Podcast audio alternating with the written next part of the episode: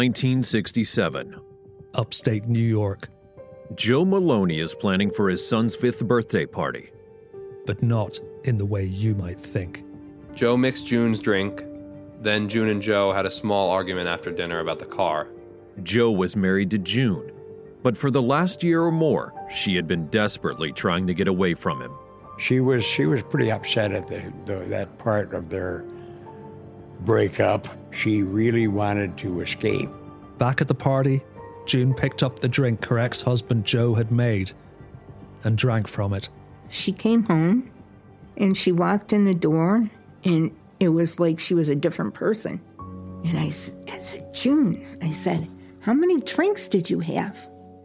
Over the next 48 hours, June Maloney began to slowly slip into a coma.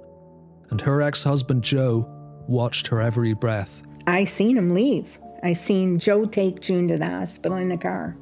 And then, at the age of 26, She died. It's alleged that she was poisoned at her son's fifth birthday party. And all eyes turned to Joe Maloney. Then it was pretty immediate that he was the prime suspect. So he was arrested and he was indicted. He was indicted, yes, What what for or what were the for charges? murder in the first degree. facing a lifetime in prison, Joe Maloney managed to escape and went on the run, a fugitive from justice. Joe was uh, superb at lying. Joe had a wonderful imagination, and it came out in these lies. For 20 years, he lived amongst us here in Ireland. It's incredible to think that we were fooled so much. Yeah, he fooled us all. before he escaped again. He's a cunning, cunning, cunning man, but he's an intelligent man. Since vanishing from Ireland in the late 1980s, no one, it seems, knows where he went or what happened to him. But someone always knows something. He was no dummy. He was a very smart man. To cut her life so short, it's crazy.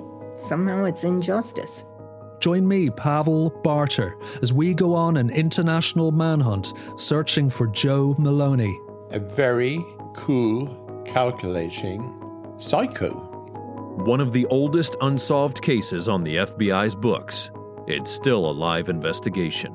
It's an open case, and because I have to look forward to the possibility of prosecution, I always want to be very careful. From RTE Documentary on One, Runaway Joe begins Friday, January the 19th, then releasing weekly. To join in on the search for Joe Maloney, just use hashtag runawayjoe on any social media.